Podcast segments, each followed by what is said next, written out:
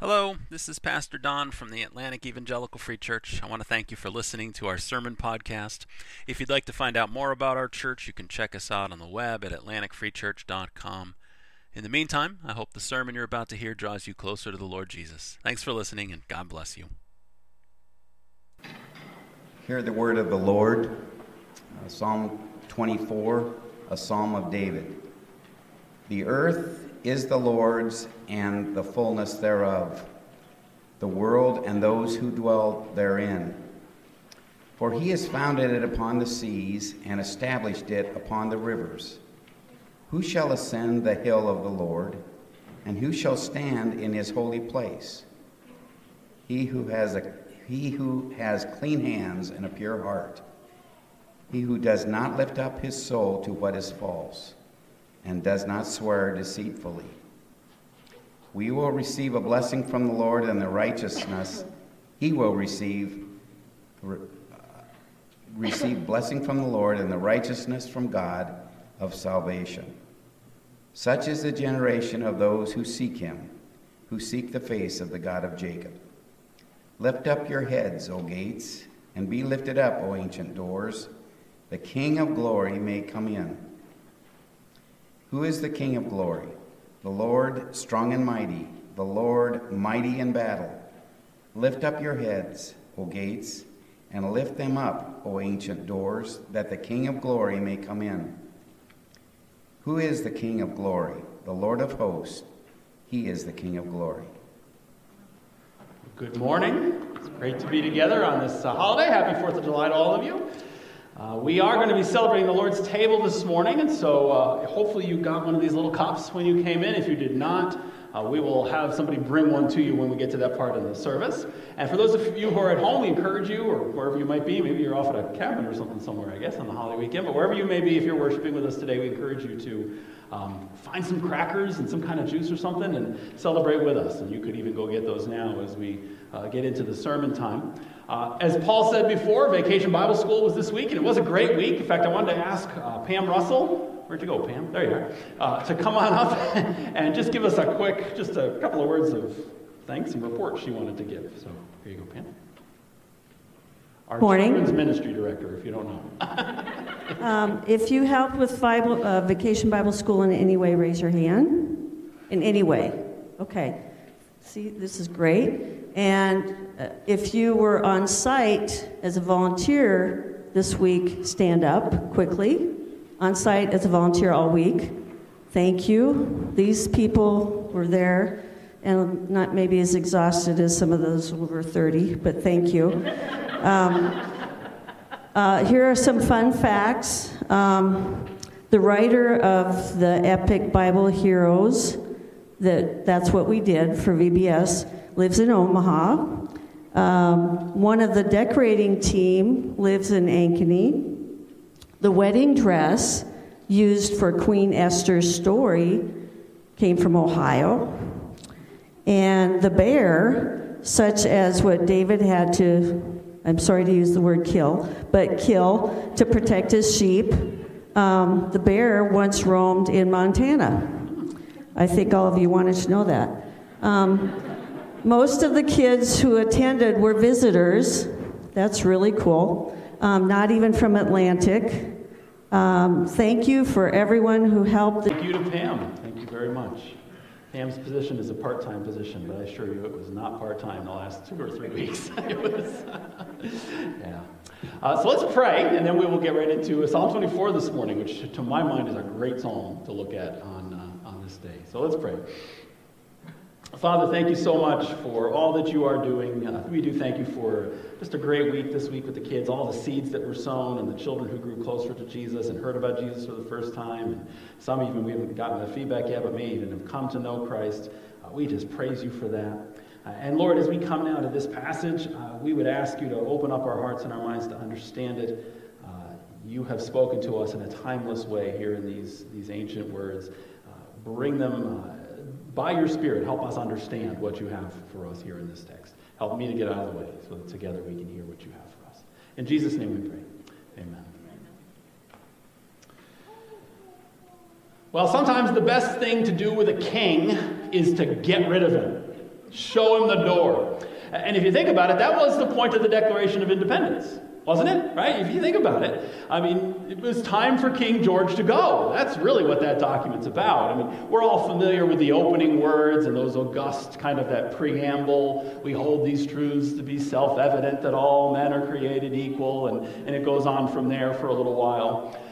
But if you keep reading that document, you find about a third of the way through, it starts focusing a lot of attention on a king. Uh, king George, in that case, uh, here's what you read. It says, The history of the present king. This is from the Declaration of Independence, July 4th, 1776. The history of the present king of Great Britain is a history of repeated injuries and usurpations, all having in direct object the establishment of an absolute tyranny over these states. He's a tyrant, they said. And then they made this long list of grievances, and some of them sound so strange to us now because it was a different time, but long list of all the things George in, in England was doing wrong. And, and then they had these words at the end of the long list. They say, We declare these states are absolved from all allegiance to the British crown. Uh, there's the door, King George. Don't let it hit you on the back on your way out. That's the Declaration of Independence. And, and that's the right thing to do with some kings, and that's why our country has a holiday today. Other kings, though, should be welcomed. I think we forget this sometimes as Americans, but other kings, and one king in most, uh, most particularly, should absolutely be welcomed. And that's the king we read about in Psalm 24. Psalm 24 is a call to worship. It's a summons to worship for God's people. That's how it was used in ancient Israel. And the, the way this particular psalm, there's a number of psalms that will do that, the way this psalm summons us to worship is it focuses in on the kingship of God, the Lord's kingship. Worship the Lord because he is the great king over his people. And, and you see that in the last part of the psalm, that last stanza, when David, the author, asks, Who is the king of glory? And the answer comes back, The Lord is the king of glory. He's the king who dominates this whole psalm, and he's the one that we are to be welcoming. And so the point of this psalm is to urge God's people, and really the whole world, but God's people are the ones who are listening, uh, to urge us to welcome the King. And to do that, we need to prepare ourselves, which is actually where the, the focus of the psalm goes. Uh, the, the lesson of Psalm 24 is that we need to prepare ourselves to welcome the King. And so, what I want to do with you in the time we have this morning is I want to talk about how we do that, because that's what we get in Psalm 24. It shows us how to prepare ourselves to welcome the King. And there are three things in particular that I, I want to tease out from this psalm that I want to show you. Three things Psalm 24 says we need to do to prepare ourselves to, to welcome to, to, to welcome the King into our lives. And so that's uh, our outline. So let's get into it. Number one, the first thing we need to do to welcome the king uh, is that we need to recognize reality. There is a reality that we need to recognize because that's how Psalm 24 starts. It starts with a strong dose of reality. Uh, verses 1 and 2. It says, uh, The earth is the Lord's and the fullness thereof the world and those who dwell therein, for he has founded it upon the seas and established it upon the rivers. Everything belongs to the Lord. That's verses 1 and 2. The whole earth, everything in it, it all belongs to him. Uh, the physical parts, the continents, the oceans, the islands, the valleys, the mountains, the deserts, it all belongs to him. Right? We get all caught up in which nation controls this and which nation controls that. It all belongs to him, the psalmist says. Uh, but it's not just the physical features, the land masses, and so on, it's the living things too. Uh, the forests, the fish, the animals, the birds, the insects, that all belongs to the Lord as well. It says that, everything therein. And it's not just the, the living creatures, it's the people too. That's included as well in what those first two verses say. Uh, the, the world's people belong to the Lord. When it says the people, it's not just one group of people, like, you know, the Jews or something like that. Uh, it's all the people. David says, the world and all those who dwell therein. There's, there's no exceptions. It all belongs to the Lord. Uh, that's verse 1. What verse 2 gives you is an explanation of why. So, why does everything belong to the Lord? How did, he, how did he come to have ownership of it? Well, he made it all. That's what David says. There's kind of a law of the universe. You make it, it's yours. And so he says it founded, he founded it upon the seas, he established it upon the rivers. And so everything belongs to the Lord because the Lord made everything. Uh, that, that's what he says. And so this is where preparation starts, you know, especially in this psalm. This is where preparing ourselves for the Lord, for the, to welcome the King begins. It begins with recognizing who he is. He's, he's not just some earthly king who's here for a while and gone. Uh, he, he's the all powerful creator. That's the king we're talking about. There are some uh, implications of this in terms of, of uh, by way of application. Uh, three of them that I'll, I'll just point out here. Uh, one that we, we talk about, maybe it wouldn't come to mind first, but I think it's important to remember, uh, is stewardship. Right? A biblical understanding of stewardship. This wonderful planet we live on uh, is His, right? It doesn't belong to us, it belongs to God uh, which means we have a responsibility to take care of the planet, right? And, and, and you know, everybody kind of likes to say that these days, but there's a biblical way to understand that. Uh, many times they'll, we'll talk about this sort of thing in terms of future generations. You know, take care of the planet, take care of the land, take care of the oceans uh, for, for, for, our children and their children and their children. Uh, and it is true, they'll benefit if we take care of it, but that actually shifts the focus to the wrong people. Uh, it's not the, the future that we're taking care of it for, it's the Lord. Right? It's a stewardship issue when you think about it in terms of the Bible. We take care of, of the planet because the planet isn't ours. Right? If you lent me your car, I'm going to take extra special care because it's your car, it's not mine.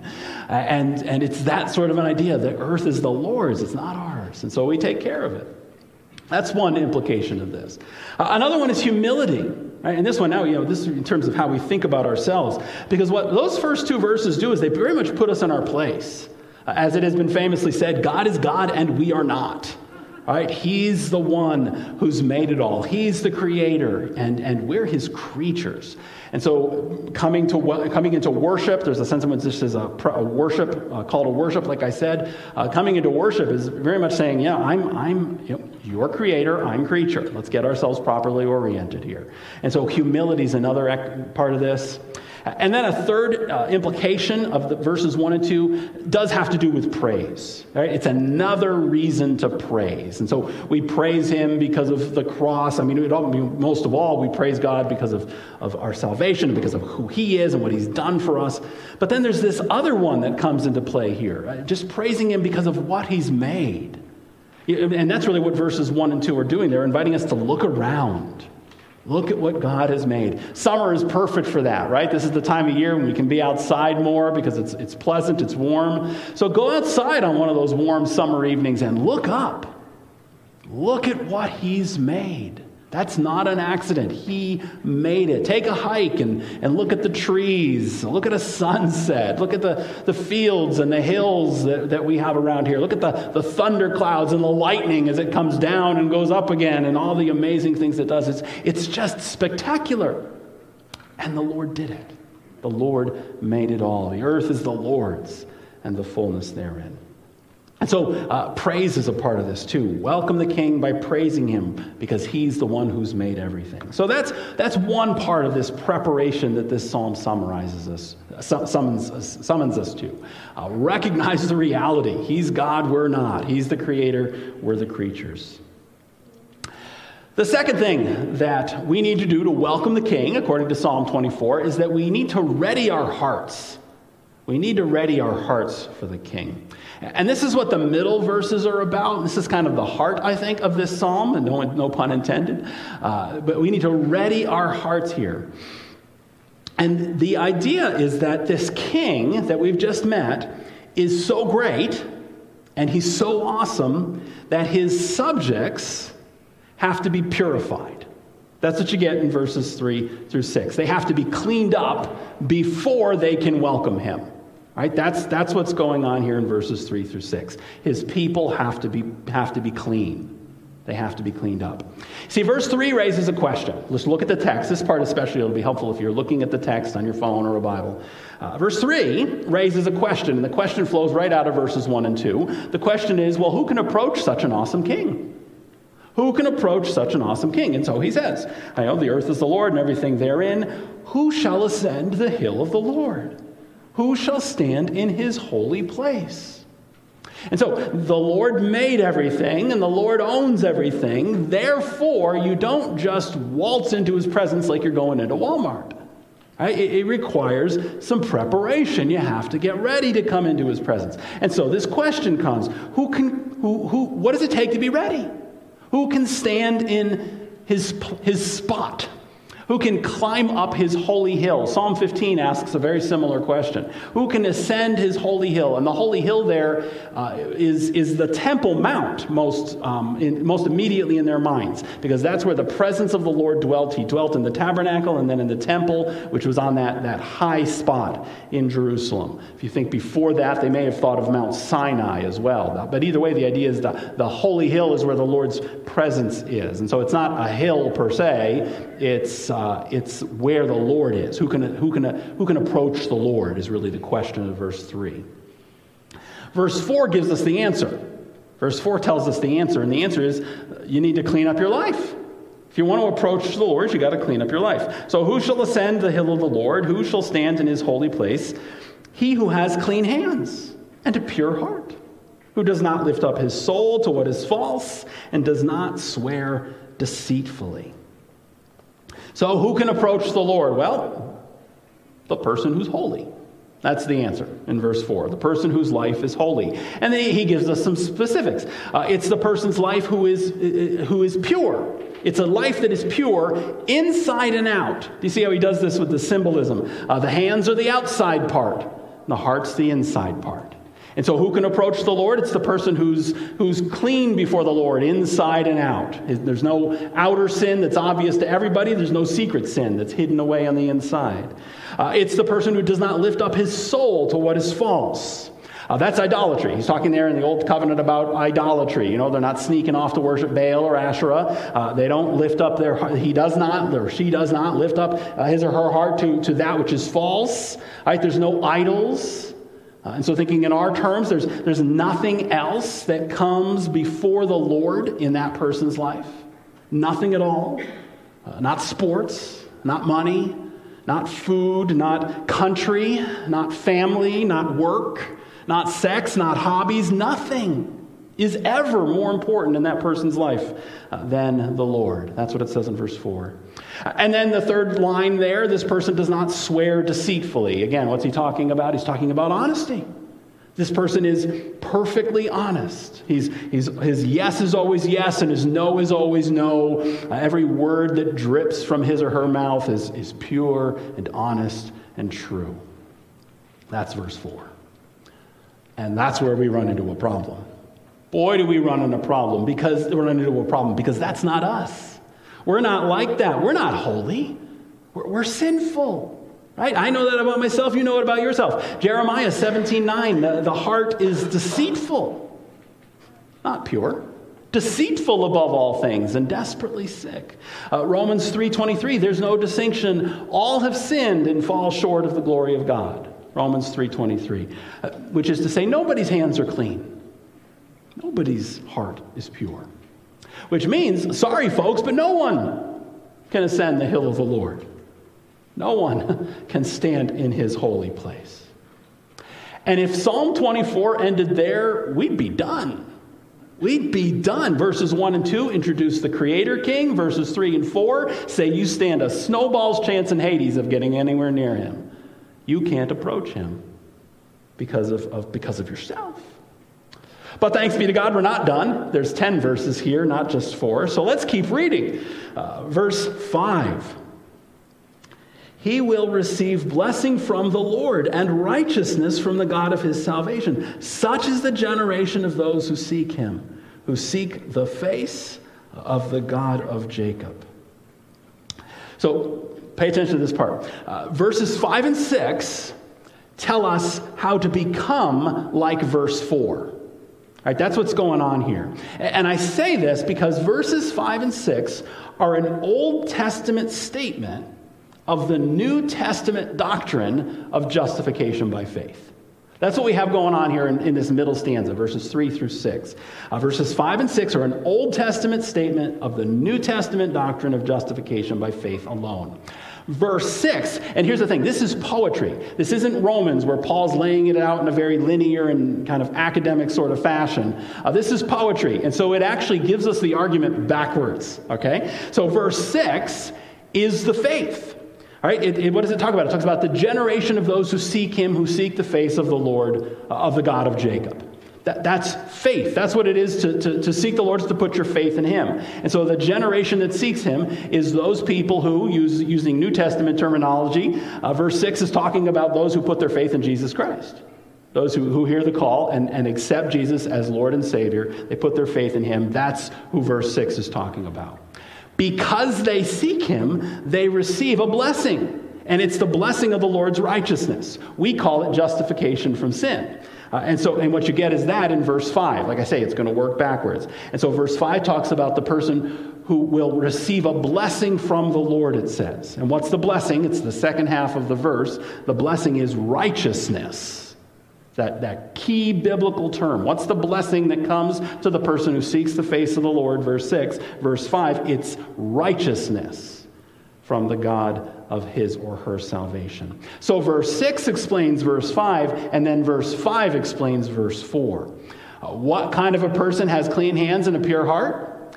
It's not some Pharisaical rule follower. It's the person whose hands and heart have been washed and purified by the Lord. It's the person who's been justified by faith and faith alone. That's the answer to the question for number three. Uh, for verse three, who can ascend the holy hill? It's the person who puts his or her faith in Jesus Christ. So, what does that tell us about getting our hearts ready?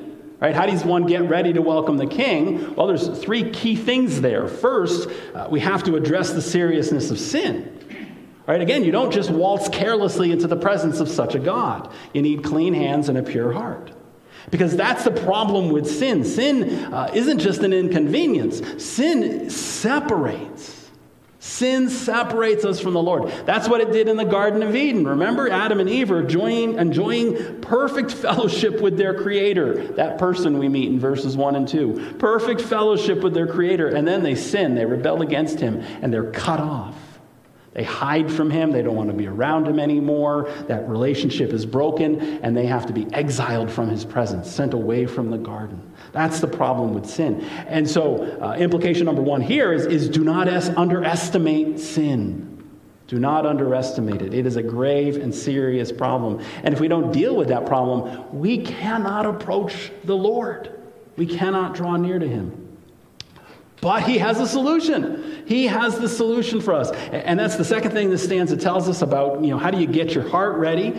Well, it, we, we confess our sin and we receive his forgiveness. That gift that he's offering us. That's how you welcome the king. It's that blessing of verse 5, the, his, the righteousness of the God of our salvation. Or as 1 John 1 9 puts it, uh, we confess our sins.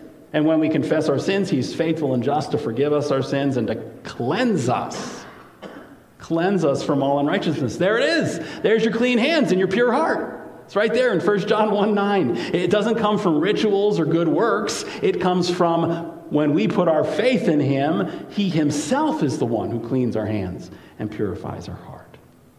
And then the third thing you get here under this ready our hearts idea the third thing is that this is also, it's how's it, how's, it, how's it preparing us for worship? It's showing us how good our King is. That's the other thing goes on in, in verses 3 through 6. Uh, look how good this king really is. You see, human kings take. Human kings, human governments uh, take from their subjects. That's what they do. Right? That's why King George had to be given the boot. They take and they take and they take.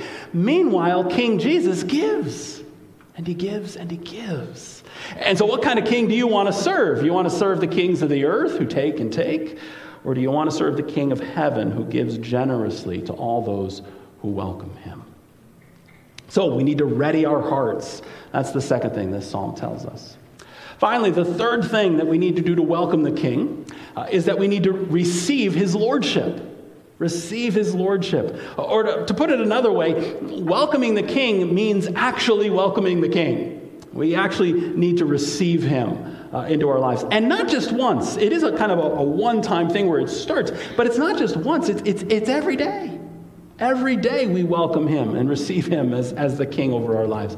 And I believe that's what the last stanza is, is inviting us to do in this august kind of Old Testament language. It invites us to, to welcome, to receive, and embrace uh, the lordship of the king. Now, if you look in your Bible, the last stanza, verses 7 through 10, um, it, it's interesting. It has kind of a call and response structure to it. Uh, most of, of us would know that the Psalms were originally sung. We think they were sung or chanted or you know, different, different ideas of how it was done, probably varied. Um, but they were musical, right? It's, it's the Old Testament's music book. And, and you, sometimes that's more obvious than in other psalms. Some, some psalms are more obviously musical than others. This one's one of the more obvious ones, especially verses 7, 7 through 10, because you have this repetition, just like you know we sang some songs earlier where there was repetition of choruses and so on. You have that going on here in verses 7 through 10. And, and it's actually, it's, uh, I, think, I believe it's called antiphonal, where there's different groups answering each other. And I think what we have here are actually three groups that would have been. So picture a big chorus of Israelites singing this, and some this group would sing, and then this group would sing, and then this group would sing, and then they'd repeat it. And so let me show you what I mean. Uh, the first group is verse 7, and they, they sing out, Lift up your heads, O you gates, be lifted up, O ancient doors, that the King of glory may come in. And so open up, right? So it's it's their it's kind of it's poetry, and so they're singing to the gates of the city, and they say, "Open up, the king's coming. Open the gates. The king's coming to enter the city. Somebody else calls back. That's the second group of singers. And, and I picture it's kind of the guards on the top of the wall, that kind of thing. And the guards call back. They're like, Who is this king of glory? Right, what do you mean open the gates? Who is he? Who is this King of glory that you want us to open the gates and let him in? Who is he? And then a third group answers. It's like representatives, maybe the ambassadors of the king, something like that. And they answer, We'll tell you who he is. He's the Lord, strong and mighty, the Lord mighty in battle. That's the king who's coming. And then it repeats. All three groups sing again, and it's virtually the same words. Not exactly, but virtually. Verse 9 Lift up your heads, O gates, and lift them up, O ancient doors, that the king of glory may come in. Who is this king of glory? He's the Lord of hosts. He is the king of glory. Open your hearts to the king. That's the message of verses 7 through 10 and that little dialogue that's going on back and forth between those groups. Open your hearts to the king. You see, the gates of the, of the city in this psalm are symbolic. They're symbolic of the people who live inside the city right? Because this is one of those psalms. It wasn't used for, for the, the Davidic kings. The, David, the king, the son, David and his sons did not create the world. So the first two verses tell us right off the bat. This isn't one of those psalms where we're singing about David, but we're also kind of singing about God. This is just straight up singing about God. And so God doesn't need them to open the gates, right? The physical gates. He can just come in any way he wants. And so those gates are symbolic. They're symbolic of, it, it's actually called personification. It's the figure of speech called personification. And so the gates and the doors of the city stand for the gates and the doors of the people's hearts. That's verses 7 through 10. Uh, it reminds us of another passage, doesn't it? Same kind of picture. Uh, it's Revelation. Revelation chapter 3, verse 20. Jesus himself says, Behold, I stand at the door. There we are with doors again. He doesn't mean a literal door, does he? He says, I stand at the door and I knock. If anyone hears my voice and opens the door, this door, uh, I will come in and eat with him and he with me. And so the picture there, the picture here is that the king is willing to enter.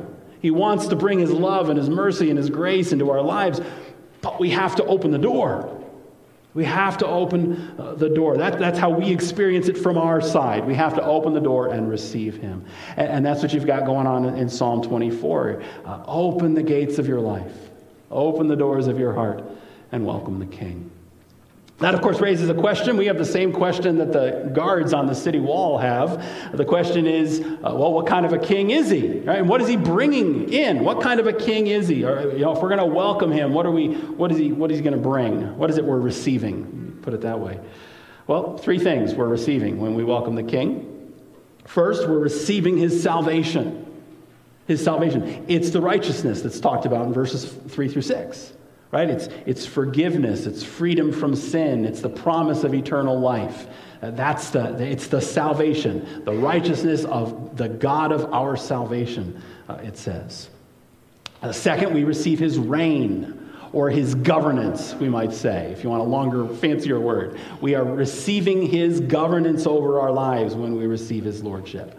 And again, just think about the physical picture that's there in the psalm. Um, imagine a king, a, a, human king, coming up to the gates of the city. Uh, if you open the gates of the city, you are basically telling that king, I want you to rule, right? He's not going to come in and set up shop and sell fabric. He wants to come in, he's a king. And so if you open the gates to the king, you're saying, Come in, and here's the throne you sit on the throne. And that's what it's saying here, right? If you didn't want that king to rule, you wouldn't open the gates. You'd bar the gates and try to keep him out. And so when we receive the king, when we receive King Jesus into our lives, we are welcoming his reign, his righteous and perfect reign. We're, we're saying, Lord, this ain't working with me sitting on the throne. I abdicate. I step down from the throne. I want you to reign. I want you to sit on the throne of my life, Lord. And so that's what we're receiving his reign. That's there in those verses. And then the third thing that's, that's here in these verses is protection. We're receiving his protection. And this is actually the one that this stanza emphasizes the most, actually. You see it there in verses uh, 8 and 10. Uh, you know, the question goes, Who is this King of glory? It's the Lord. The Lord is the King of glory. What is he like? He's strong, he's mighty, He's powerful, right? It says he's mighty in battle. It repeats the word mighty and makes it in a warrior context. So he's strong, he's mighty, he's mighty in battle, and he leads a great army. That's what you have in, uh, I guess it's verse 10 there, the, the Lord of hosts. He's, he's talking about the, the armies of heaven that he leads. Uh, hosts is, is a word for armies. And so he's presented as a strong and powerful king, right? No weak king, he's a strong king. Uh, which is to say, what's the promise for the people of Israel and, and now for us? The promise is He's got you. Uh, your king is not a tyrant. He's not threatening you like the world's kings do. Your king is here to protect you. He doesn't want to hurt you, he wants to help you. And, and so that's also part of what we're welcoming when we welcome the king. You see it there in verses 7 through 10. We're welcoming the king's protection. Some scholars uh, like to make a connection between Psalm 24 and something that happened in the New Testament. They like to connect this psalm to the, the triumphal entry. And you might remember the story. We looked at it a couple of months ago when we celebrated Easter, the triumphal entries, when Jesus rode into Jerusalem on a donkey. We call it Palm Sunday a lot of times. And, and here's the connection. Uh, some scholars think that, and there's actually pretty good evidence for this, that Psalm 24 was used in the temple in the first century as a regular part of the liturgy or the, the order of worship. And they would actually recite Psalm 24. There's pretty good evidence they would recite Psalm 24 once a week on the first day of the week, which is, of course, from our standard, that's Sunday. And so it was there it was in the temple, one of the psalms they would use for kind of bringing people to worship was Psalm 24, the one we've looked at this morning. Which means, and we can't say for sure whether this happened because the Gospels don't say it specifically, but, but if those, that connection is right, it means that when Jesus was riding down the hill, Jesus is riding down the Mount of Olives on a donkey, presenting himself as the King of glory. As he's doing that, they may well have been in the temple reciting or singing these words, right? They could inside lift up your heads, O you gates, here comes the King of glory. Open the doors that the King of glory may come in. Meanwhile, Jesus is riding down a mountain on his way to the temple. Well, like I said, I can't tell you for sure that it happened that way. It's just a connection some like to make. But here's what we can say for sure about that day the King of glory came to his people, and most of them rejected him. That was the, the sad outcome of Psalm 24. The king came to his people, and most of them refused to welcome him. And there's a challenge there. There's a challenge there in that for you and for, for me. And the challenge for us is what we've been talking about for the last half hour welcome the king. Welcome the king. Do not be like the people on that day who rejected Jesus when he came to them. Unlock the gates of your life, open the doors of your heart, and welcome King Jesus. Not just once, but every day of your life. We're going to celebrate the Lord's Supper now as part of our service. And, and uh, before we do that, I want to say two things. Uh, and really kind of talk to two people, two groups of people. The first is that if you've never done that, if you've never welcomed King Jesus into your life, today's a great day to do that, right? Make declare your independence uh, from uh, from sin and your dependence on the Lord by inviting Christ into your life. Say, how do I do that? Do I have to, you know, does Don have to wave his hands or say some magic words? No way. It doesn't work that way. Uh, you don't need me at all. All you do is, all you need is Jesus. So you confess your sin to him, ask for his forgiveness, receive that freedom, that forgiveness, submit to his lordship. And then rest in his protection, right? Where does that peace come from? It's that part right there. Your king is strong and mighty, mighty in battle. So today's a great day to do that, and I would encourage you to do that if you never have. Uh, the other thing I want to say is to those of you who have, all of you who have given your life to Jesus Christ, you're not perfect, of course you're not, but you've given your life to Him. Uh, to you, I will simply remind you of that question from verse 3 Who shall ascend the hill of the Lord? Who shall come into His presence? The answer is you. You can. You can come into his presence. You've trusted in Jesus, and so you are righteous in God's eyes because of Jesus. Your hands are clean, your heart is pure. And that's what communion is about. As we come now to the, to the bread and the cup and we eat them together, uh, Jesus took our sin upon himself right? That's what the bread and the cup uh, remind us of. He took our sin, he paid that penalty in his own body, in the outpouring of his own blood, and in exchange, in its place, uh, when we put our faith in him, he gives us instead his righteousness. Gives us his, his righteousness, that righteousness of the God of our salvation.